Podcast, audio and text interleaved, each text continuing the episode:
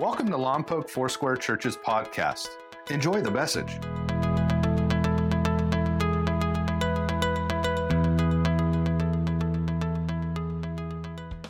Good. You guys survived the first session. Ready to go for one more round here? Yeah. All right, good. So, uh, as you guys were hopefully unpacking things in, in your small group time, uh, we're going to kind of move. Uh, we kind of started up here with temptation, and now we're going to take a step a little bit lower and talk about foundation. And uh, again, if we can learn how to navigate temptation, and then we can make sure that we're, we're building our lives and our, our, uh, our understanding of Jesus is on a firm foundation, we can navigate a lot of the things that are, really trip us up in life. And so uh, we're going to eventually get to Exodus chapter 3, verse 11 through 14, and talk about Moses. Uh, but before we get there, one of the things that, that uh, is important to understand about there are a lot of things that on the outward as, as men outside of the kind of our, our, who we are in our life we look at and we think those are the determining factors of what determines if our life is successful or not and usually those, those conversations have a lot to do with how gifted you are in your field, or if you've developed skills in what you do, or you just have a natural talent to do something. Maybe it has to do with your physical prowess, or your experience, or your intellect, or even it's just your physical appearance. And we, those be kind, of, kind of become like the, the factors that most guys gravitate towards to say, yeah, that, that determines if you're going to be successful in, your, in, your, in a marriage relationship, or if you're going to be successful in business. But if, if you're a follower of Jesus, there's actually something far more important than anything that's on the surface. And really, what defines your, ultimately defines your success is what is unseen, not what is seen. And sometimes we get, we get that backwards and we get that flipped, and that's when we get ourselves into trouble. And so, what I want us to talk about this morning is really that your, your invisible manhood, and I'm not talking about below the belt here, okay? I'm talking about your invisible manhood with things that people don't see actually have more to do with your success than what is visible, than what people see about who you are. And because of that, this is true of, of a lot of things in life that what we see uh, above ground is only there because of what is below ground. So, here's an example of this. Take a look at this picture. This is a picture of the Freedom Tower. Anybody seen that? Anybody been there? Haven't had a chance to go there. Obviously, this was built on ground zero after 9 11. Actually, this is, you know, it is 1,776 feet tall. Obviously, that's the birth date of our country that year. And it is an amazing thing. In fact, it just, I mean, it, it actually makes the Twin Towers look small if, they, if you, a comparison, because it's so tall. Um, but when, when they were building this, there are a lot of things that went into it that are unique to this building. But what makes the Freedom Tower so impressive is not necessarily its height or its beauty, or obviously it's the statement of, of rebuilding what was destroyed in the terrorist attack, and even better. But, but what's so impressive about this is the next picture I want you to look at. You don't see this when you go see the Freedom Tower today. This is called the core uh, or the foundation of the building. And before they could ever build up 1,776 feet, they had to build a foundation that could support that and also could also support a building that could withstand another terrorist attack should it happen. So when they built the core, this, this area, which is the foundation, which once it was built, this is all below ground. It's 11 stories beneath the surface of the, the ground level. And it could be its own building all into itself. And when they built it, they knew that it had to withstand, obviously, the pressure of the Freedom Tower, but also the potential future terrorist attacks. So so at the time when they were building foundations for buildings in New York, the, the kind of the, the most uh, intense or compact concrete they would use was rated at 12,000 psi, which is you know pounds per square inch. You know your average tire is around 30 to 40 on, on your car or truck, maybe a little bit higher. But that means that that's the amount of pressure that that, that concrete can hold. So under the Freedom Tower, because of the pressure and its height and what it is, it's actually the, the, the most compact concrete in New York City at 14,000 psi. And they had to build it that way because it had to have a structure underneath the surface that could hold the structure that was above the surface. And so most people, when they go see the Freedom Tower, they don't know anything about the core.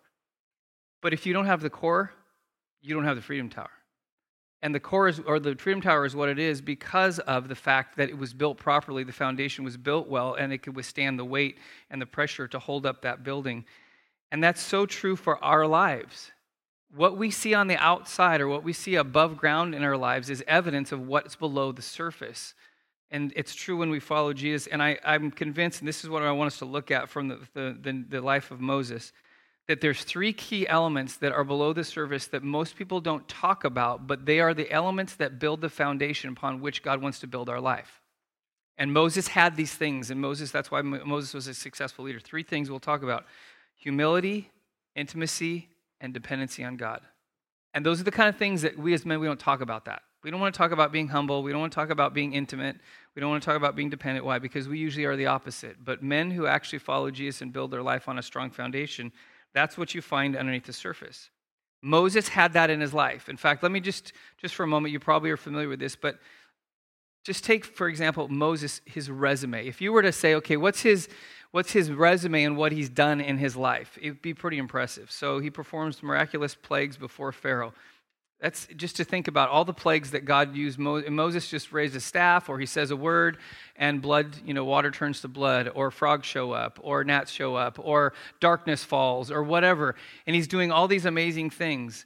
He led God's people to freedom out of Egypt. Can you imagine leading a million people out of slavery into freedom? That's pretty good to have on your resume, isn't it? He parted the sea by God's power. He watched the greatest military power in the world completely obliterated before him. Can you imagine? I mean, the Egyptians were the country, the nation on the face of the earth, and he watches them get swallowed by the, by the sea. And so he also is able to see water get produced from a rock and manna show up in the morning because God says it's supposed to, to provide for them. He leads God's people all the way to the doorstep of the promised land. Moses was an amazing leader, but what was so significant about Moses is none of that. It's what was underneath the surface that built the foundation upon which God could build his life. And that's why I want us to talk about this, because if we can get these down, handling our temptations, and then realizing that there's a foundational concepts and concepts that we have to have in our life for God to build upon, then we can become the men that God wants us to be, which I'll talk about a little at the end. But one of the reasons it's so important is because, especially in the church, uh, we struggle to be the men we're supposed to be. Therefore, the church suffers for it. If we're the men that God wants us to be, our church is blessed by it because we engage and we lead and we serve and we do the things that Jesus did in the context of our church. And we'll talk a little bit about that at the end. But three foundational principles for Moses' life. The first one is this number one is humility before God.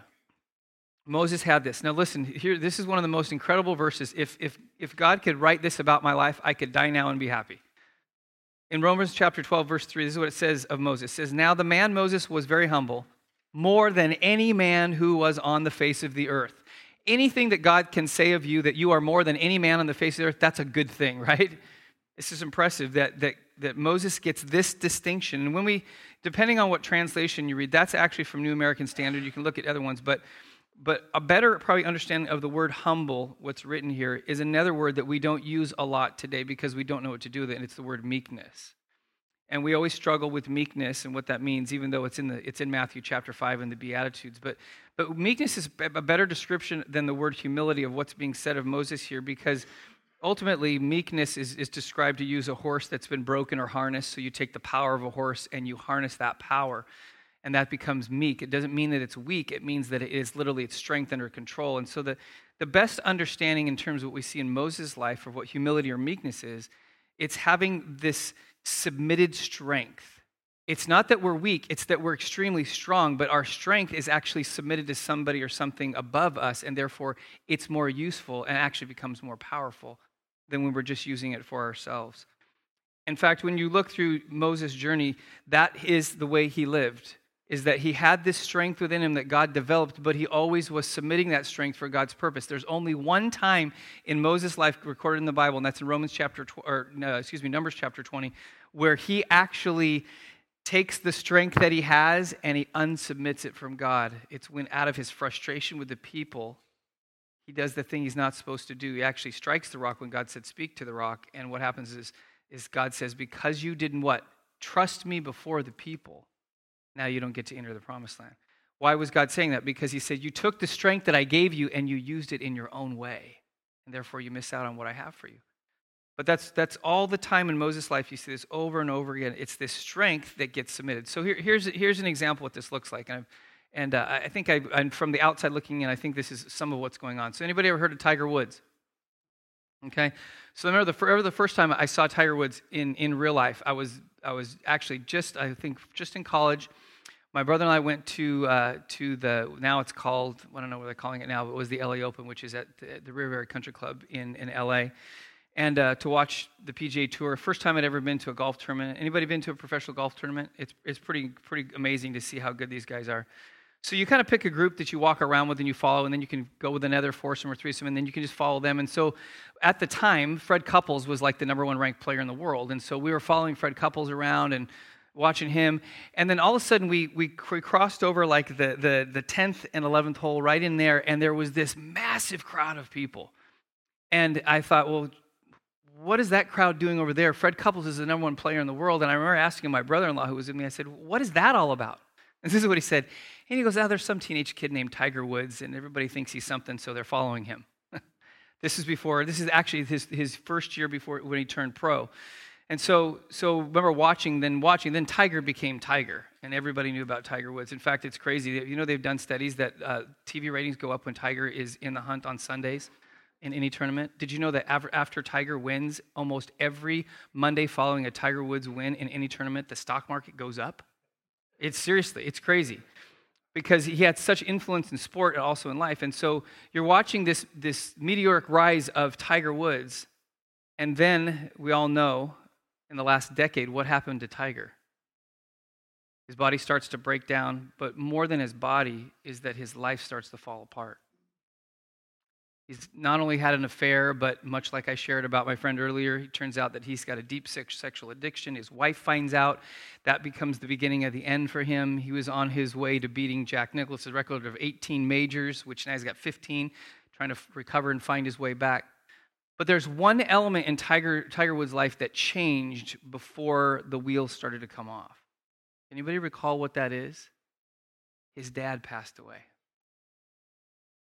Earl Woods was the primary influence in Tiger's life from the moment he was like born. I mean, and there's pictures of Earl and Tiger out on the green when Tiger's like two years, three years old, just old enough to get a golf club in his hand. And if you ever have seen interviews with Tiger Woods, he has this, this incredible respect for his father. And his father shaped so much about his life. And, and obviously, when Tiger was younger and he'd win a tournament, who was the first person that he was usually going to after he'd win a tournament? Is his dad. And so he had this, this respect for his dad, and because of that, there was something of a covering that Earl Woods carried in his son's life. That even though maybe underneath the surface, Tiger might have been struggling with some things, there was a sense that he was holding his life together because he had a covering his dad. His dad was influencing him, and he was learning from his dad, and he's wanting to please his dad, and he loved his dad. And I think there were times where his dad was keeping him in line when he'd start to step out. What happened when that covering left? The strength of who Tiger Woods was no longer had a covering, it was no longer submitted strength. He was submitting to himself. And he became his own idol. He became his own God. And because of that, he thought he was invincible. And look where it got him. Now, we all root for Tiger now because I'm, I'm, the, I mean, I love a good story of redemption. He's getting his life back together, his body's back together. He's actually won another major, so he's at 15. So who knows? Maybe he'll get to 19 and he'll beat Jack, but I don't know. But I know there was a definite shift in Tiger's life when his dad, his dad was no longer present. And if you and I understand, we, in the same way, we, we have a Father in heaven who we are supposed to submit this, this ability that he gives us the power that he gives us is not for our own use and when we submit it to him it becomes stronger and more useful. But when we don't what happens is it beca- that very thing becomes destructive. That's what happened to moses. The one time we have an error in his life well two times he's a murderer which god redeems but then what he takes his strength and he does it his own way it's costly. So there's this, this element that this humility this meekness is, is submitted to god so here let me give you another example in this and this is interesting because uh, d- depending on people, there are big people who have fans or not fans of the, the restaurant according to food or whatever. But anybody ever heard of Chick Fil A? Okay, uh, another one of my favorite is In and Out. Uh, Chick Fil A, interesting story. Most of you know probably Truett Cathy, who started uh, started Chick Fil A. It, it's amazing story for him because he had this idea that the way he lived his life in following Jesus should also affect the way that he runs a business. And most of you probably aware of the, the, the story that he made a decision when he started Chick fil A that because he and his family honored the Sabbath and would literally not work on Sunday, that he believed his business should do the same. And so, from the outset of Chick fil A, Chick fil A is never open on Sundays. And it's so frustrating after church when Chick fil A is not open, right? Seriously, Popeyes, there you go. That's how Popeyes gets busy on Sundays, right? But there's this, this idea that, okay, he makes this decision, and it's interesting. There's been so much pushback on Chick fil A for obviously its stance on marriage, which is a biblical stance, but also it's, it's pushback too because a lot of businesses don't like the fact that somebody's honoring God in their business and they don't want it to be successful. Chick fil A is the, the third most successful fast food restaurant in the world, behind McDonald's and Subway. And it only does chicken.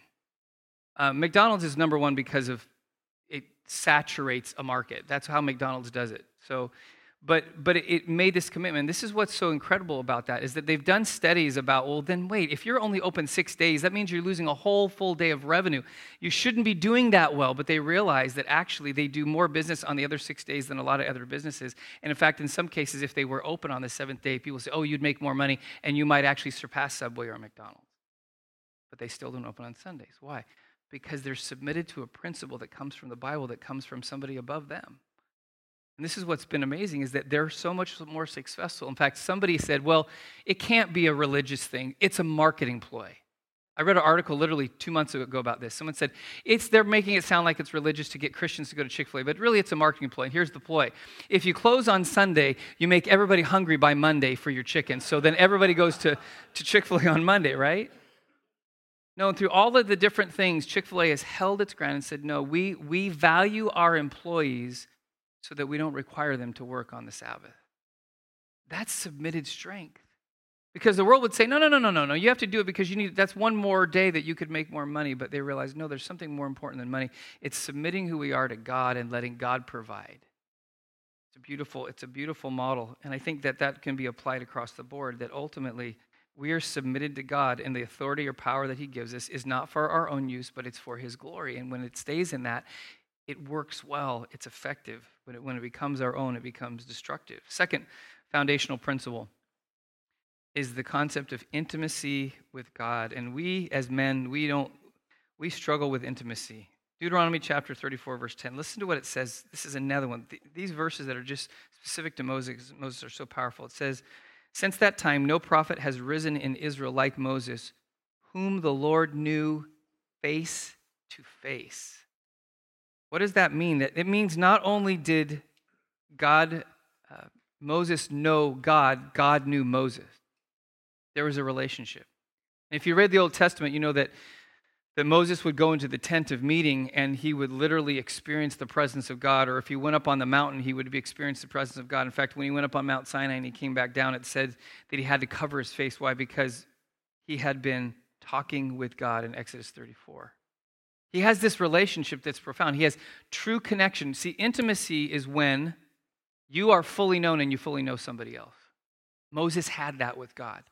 God knew Moses in, in a powerful way.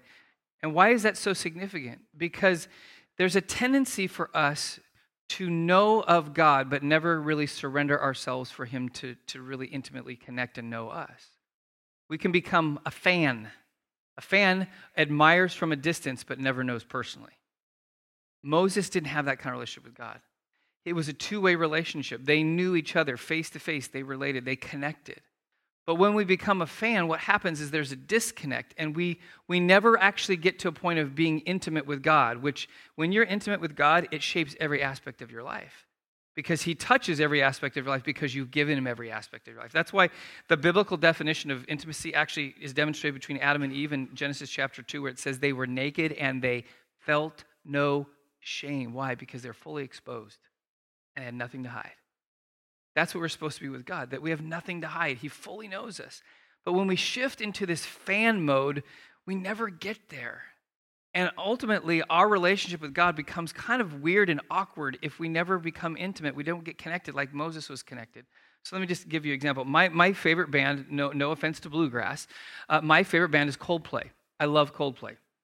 Not so happy with their last album that came out, but I love Coldplay, even though. So let me just put it like this. So, so when you become a fan, you know of somebody, but they don't necessarily know you. And sometimes we do that with God. So if I were to run into Chris Martin, who's the lead singer for Coldplay, out on the street one day, and I would run up to Chris and say, Chris, it's me. And I'd say, hey, remember, I've been, I've seen a couple of your shows at the Rose Bowl that was just packed. It was incredible. I, I, buy all your albums. I listen to all your music. I was at the, the videotaping of The Voice when you launched one of your songs. I could literally, I was within like 10 feet. I could spit on Chris Martin. I was that close. And I keep saying, hey, I, and I, I follow you on Spotify. It's me. What would Chris Martin do? Exactly. Actually, then he'd call the police and say, hey, could you come take this crazy guy away, right? Why? Because I'm a fan. And a fan, a fan knows from the distance, but doesn't know personally or intimately. Why? Because he knows nothing about me.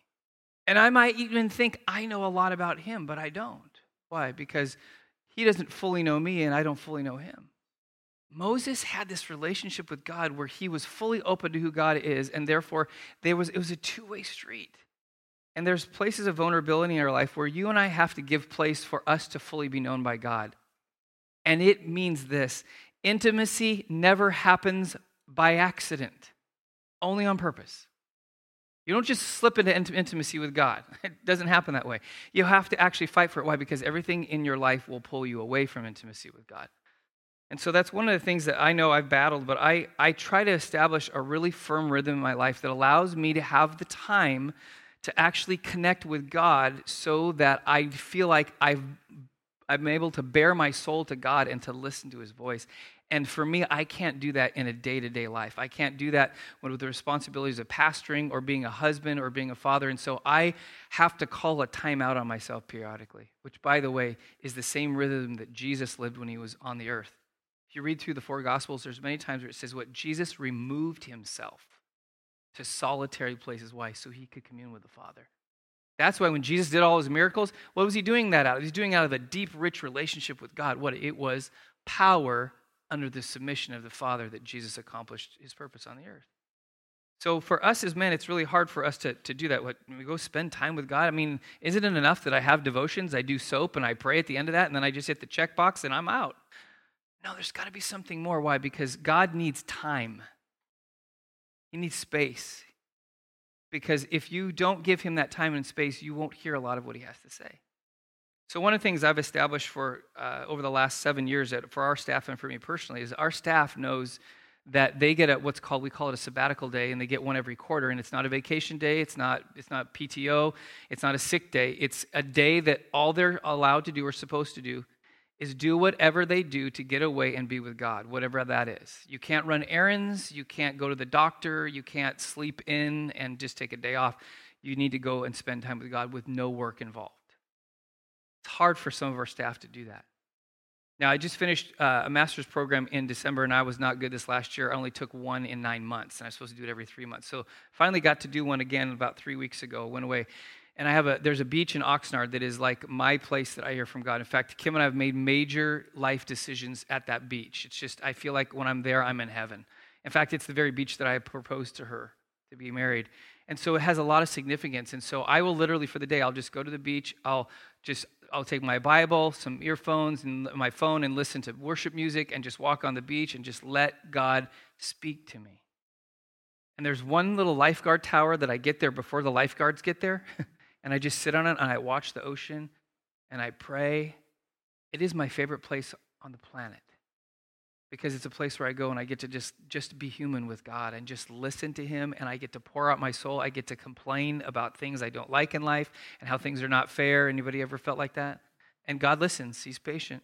And then he answers and sometimes I'm like, I don't want to hear that, but I'm hearing it, God. And every time I go, I come home and my wife is so glad that I went. in fact, there are times like she'll say, do you think it's time for maybe a sabbatical day for you? I'm like, Is it that bad? She goes, Yeah, it's that bad. But when I go away, I, there's, there's this connection I have with God that I just don't have. Even though I, I have devotions almost every day, I just can't get there. Why? Because I don't give Him time. So if I'm getting a good five, six, seven, eight hours just by me and God alone, then I get to hear and I come back better. I come back more grounded because I feel like I've met with God. I don't think my wife has said that my face is shown like Moses is, but or not glowing, but she can see it in my attitude. She can see it in my behavior. Why? Because I've been with God. I've been intimate with God, and it changes my life. Finding that rhythm is so important to experience that intimacy. And then there's a, a final uh, principle. We'll take a little bit of time on this, is really important. The final principle, foundational principle number three, is dependence on God. Is being dependent on God. I said it earlier. We are not self made men, we are God made men. We have to realize that. So, this is what I said. We're eventually going to get to Exodus chapter 3, verses 11 through 14, because this is the foundational encounter that Moses has with God. So, if you remember Moses' story, Moses is raised in Pharaoh's household. He one day sees uh, an Egyptian treating one of his, his fellow countrymen, one of the Jews, not fairly. So he actually, in his anger, kills the Egyptian, buries his body, and then finds out somebody saw him, and then he flees to Midian for 40 years. He runs to the desert to hide. And then God, in the midst of that, he re engages with Moses. And he's been working in Moses' life this whole time, but then he has a conversation with Moses that changes everything for him. And I want us to, let me just read the passage starting in, in verse 11 to verse 14 of Exodus 3 it says this so god's coming and encountering moses. We in this in the in what we call the burning bush god's speaking to him. And it says but moses said to god in, the, in this in the middle of this conversation god has called him to go to pharaoh.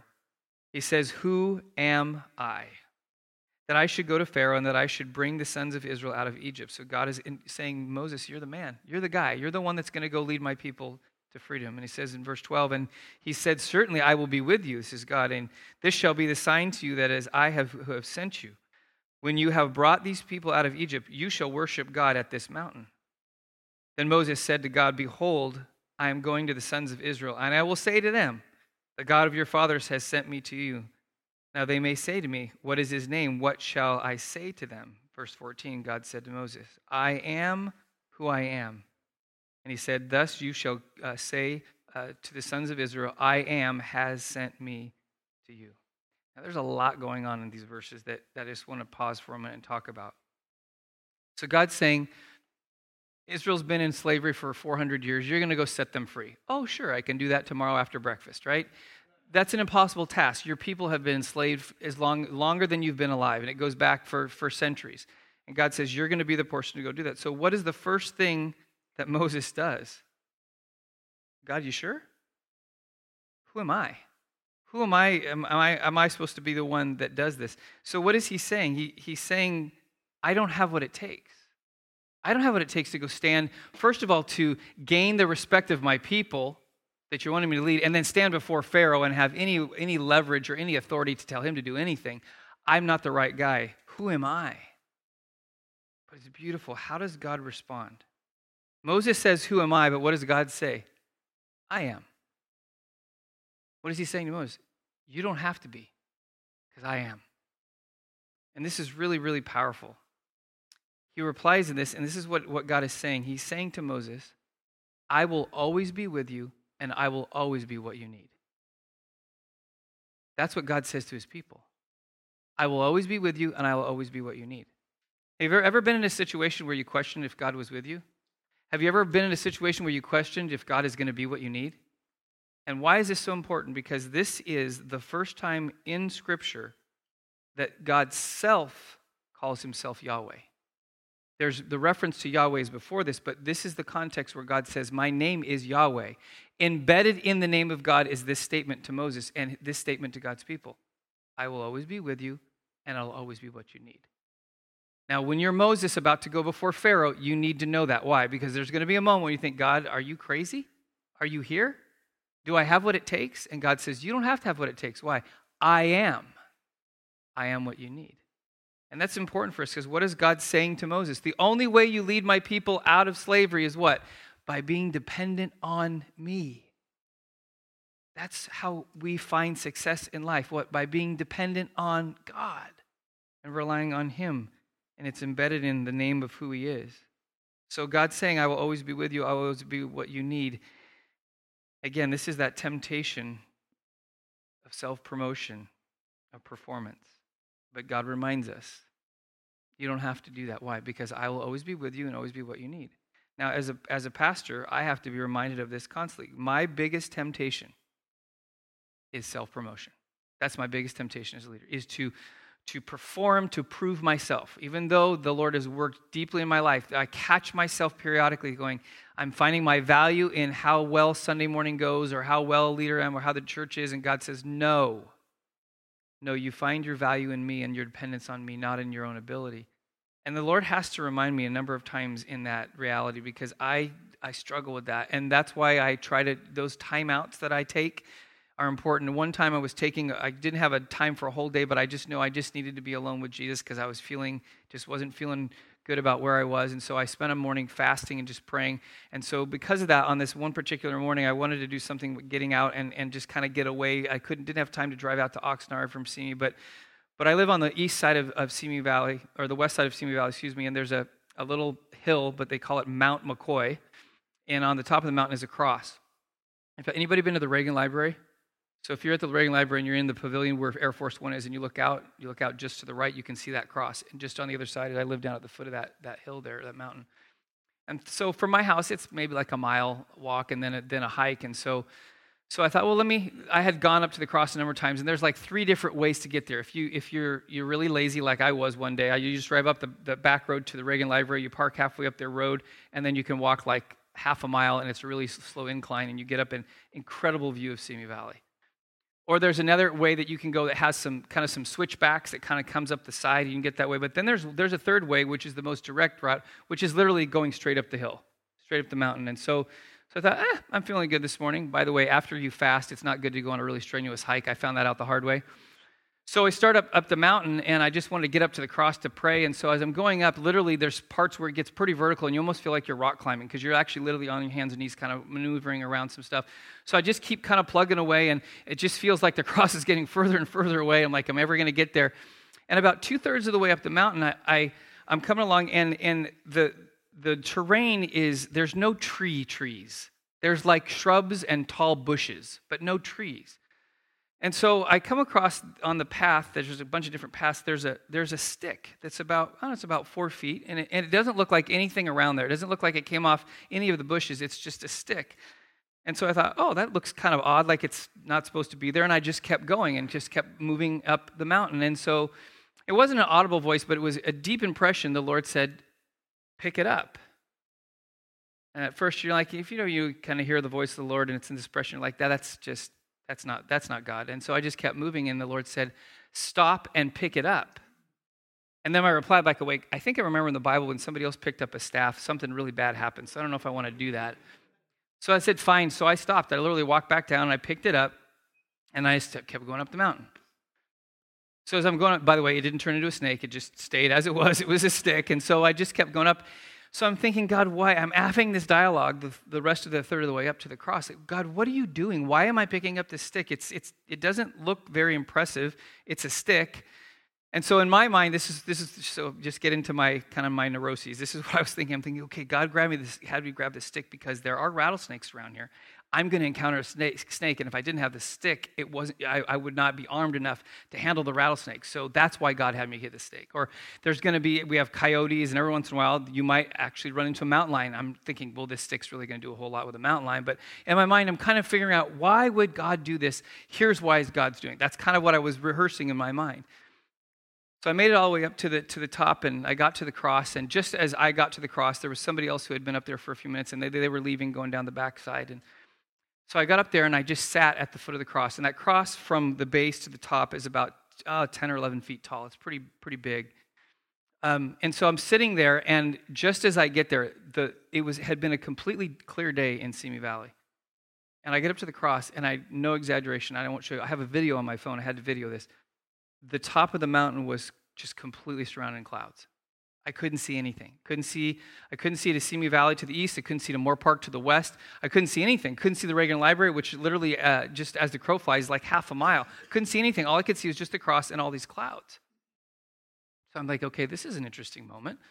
So I sat there and then I just put the stick in front of me. I'm like, God, I don't get it. Why? Why this, this lame stick that doesn't look impressive at all? And this is what the Lord said to me. He said, I, get, I had you grab that stick because I'm thinking, God, if you wanted me to grab a stick, why don't you have me grab a staff? You know, staff's a little bit taller than I am. It's bigger. It's what a shepherd's supposed to have. And this is what God said. He said, No, that, that's not a shepherd's staff. It's an under shepherd's stick.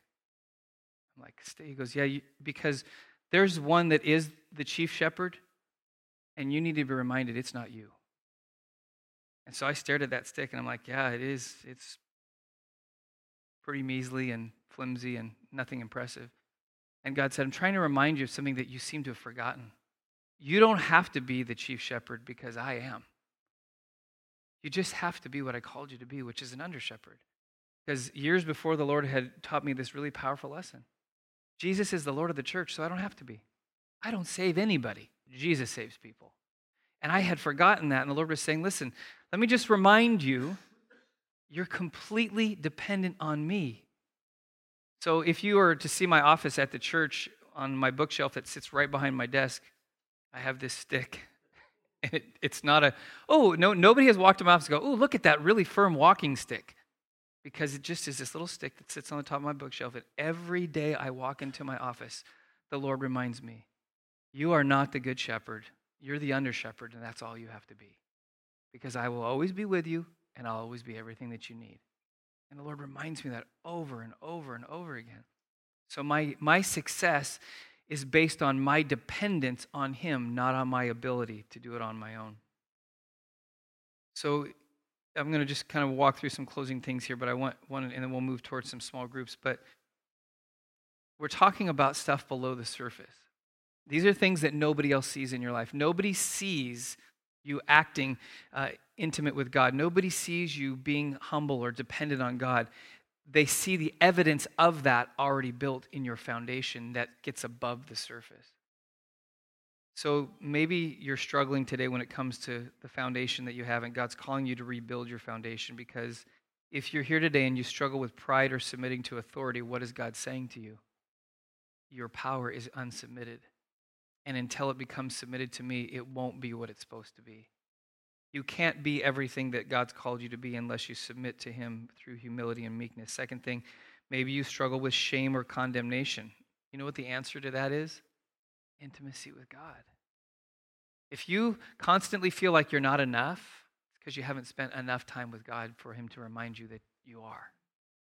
Because the moment that you and I try to what? We try to work really hard to be better at what we're doing. What, what ends up happening is we what? We test God. Because he has already said who we are, and we don't have to develop or perform to do that. And maybe you struggle with feeling a feeling of being inadequate. What you really need is you need dependence. Because guess what? We are inadequate, but not through dependence on God. Why? Because I'll always be with you, and I'll always be everything that you need. If that's the true in the nature of who God is, then we can live that out. So here, here's the thing, and this is uh, I've talked to. Have you, uh, you know, Jason Graves? Okay, have, has Jason done Anchorman? Have you had him do his thing? Okay, it's really Jason is a good friend of mine and Pastor Bernie, but he does a thing called Anchorman, and he he's found some similar things, and I've found some similar things for me that that uh, guys in our church at Antioch, I'm sure it's true here. You guys are great guys. But it's things in life like temptation and then making decisions based on a faulty foundation that get us disengaged from the game, questioning ourselves. And when we disengage because of shame or inadequacy or whatever, we pull back in areas where God's pushing us to lead in. And one of those areas, a lot of times, is leading in the church. It becomes difficulty. We disengage the game, we pull back. But if we are able to navigate temptation and then we're able to build a foundation, what happens is out of that, there's a strength that comes in us that when we're presented with opportunities to engage in what God's doing through our church, we're the first ones to volunteer. Why? Because we're reminded that what? God will always be with me and God will always be what I need. So let me just tell you this quick story because then we'll, we'll go towards prayer. There's a gentleman in our church. He's a single guy, he's in his mid 50s um, and one of the nicest guys, but not the one of the most popular guys. Kind of, kind of a um, a little quirky, but but really a great guy, and I've gotten to know him. But but he's not the kind of guy that everybody would be. He's he's my first choice. And a few years ago, he he had always been. He's he's always at every service. He's always there. Literally, he shows up 30 minutes before every church service if he's going to be there. I mean, he's like on time. He helps with some of our, our doing communion stuff and supplies on Sundays. But a few years ago, he did something that I hadn't seen him do before. He decided to serve with our kids. And I'm just going to be honest with you. I thought, well, I don't know if he's the best guy. Not because he would be dangerous around kids, but I, like I don't know if he could relate with kids. But he, in something inside of him, he had felt a sense of inadequacy, but he stepped in where a lot of our guys wouldn't step in, and he started serving with kids. And at first, I was checking in with our, our children's pastor, like, how's he doing? And she said, Well, we walked him through training, and he's been kind of watching and observing before he starts to do what he's going to do. And I said, Okay, how's he doing? She goes, He really is good at listening. He seems to be engaging. And And so, like six months go by, I said, How is he doing now? And she goes, she goes, He's actually one of our best small group leaders for our kids. Kids love him. He's six foot four. And so, like, he's looking down at kids, he looks like a giant to them. But he's there every Sunday and he serves. And somehow he's got this rapport with kids. And I would have never seen it. In fact, one of the things that is always amazing is that when we do our, our kind of our summer VBS and some of the worship that we do with our kids, they always have hand motions. You know, as adults, we don't know how to do hand motions. We know how to raise our hands, but that's as far as we go, right? But so they had motions. And so every time on a Sunday morning when we sing a song, like we'll have our, our kids or youth worship team lead, and they'll lead a song that the kids know, and they'll do hand motions, guess who's the first one leading the charge? Six foot four guy who knows every hand motion by heart. The guy can't dance, but he still dances, and he doesn't care because he's not doing it for the adults, he's doing it for the kids. And every time I see him, I'm so impressed because he's done something that other guys who are more qualified or stronger or more skilled wouldn't do. And he's making impact in the lives of our kids because he realized he could step into that. And something happened in him a number of years ago that the, the switch flipped for him. And he started to serve and engage more, and he's made a profound impact. I share that because Maybe you've struggled with temptation, you've given in, so you've disengaged.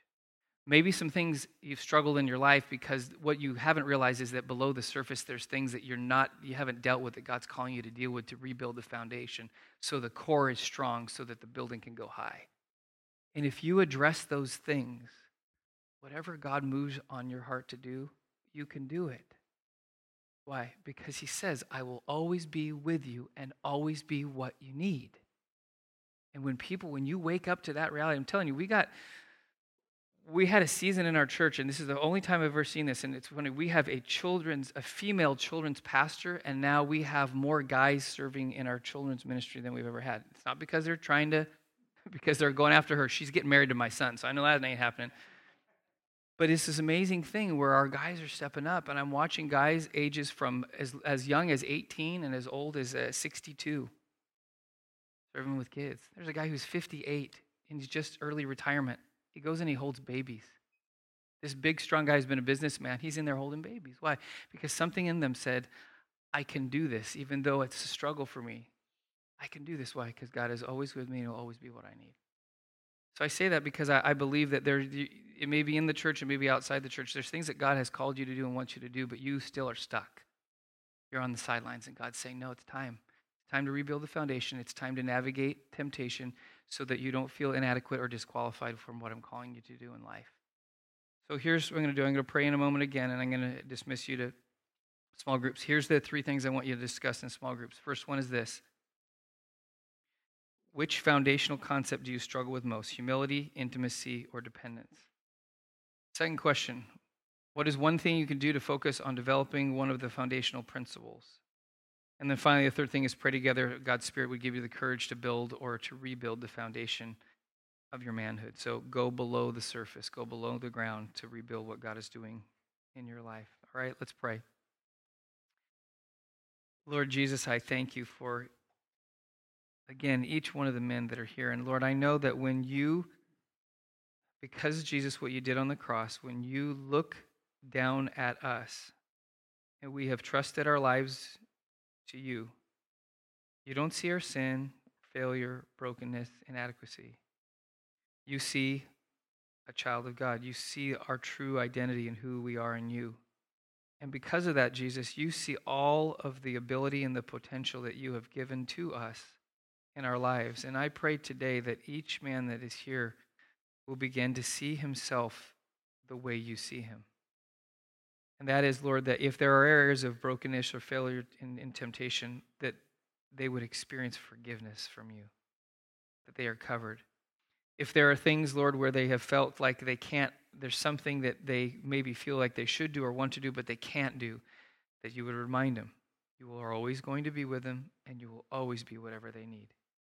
And that the result would be, Lord, that they would begin to live into the fullness of what you have for their lives as husbands, fathers, employees, managers, CEOs, people who serve with kids or youth or usher, or serve in the community, that, Lord, whatever you've called them to do, that not one man here will ever be stuck on the sideline because they have re engaged, Lord, your purpose in their lives, because they trust you with everything and live their life on the firm foundation of who you are.